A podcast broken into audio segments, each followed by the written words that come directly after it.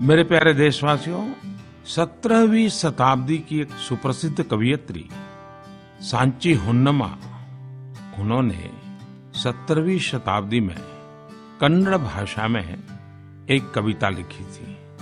वो भाव, वो शब्द, भारत की लक्ष्मी, ये जो हम बात कर रहे हैं ना, ऐसा लगता है जैसे उसका फाउंडेशन सत्रहवीं शताब्दी में ही रच दिया गया था। कितने बढ़िया शब्द, कितने बढ़िया भाव और कितने उत्तम विचार कन्नड़ भाषा की इस कविता में है। पेंडिंद पैरमे गोंडनु हिमवंतनु, पेंडिंद भृगु पर्चिदनु, पेंडिंद जनकरायनु जसवड़ेदनु, अर्थात हिमवंत यानी पर्वत राजा ने अपनी बेटी पार्वती के कारण, ऋषि भृगु ने अपनी बेटी लक्ष्मी के कारण और राजा जनक ने अपनी बेटी सीता के कारण प्रसिद्धि पाई है।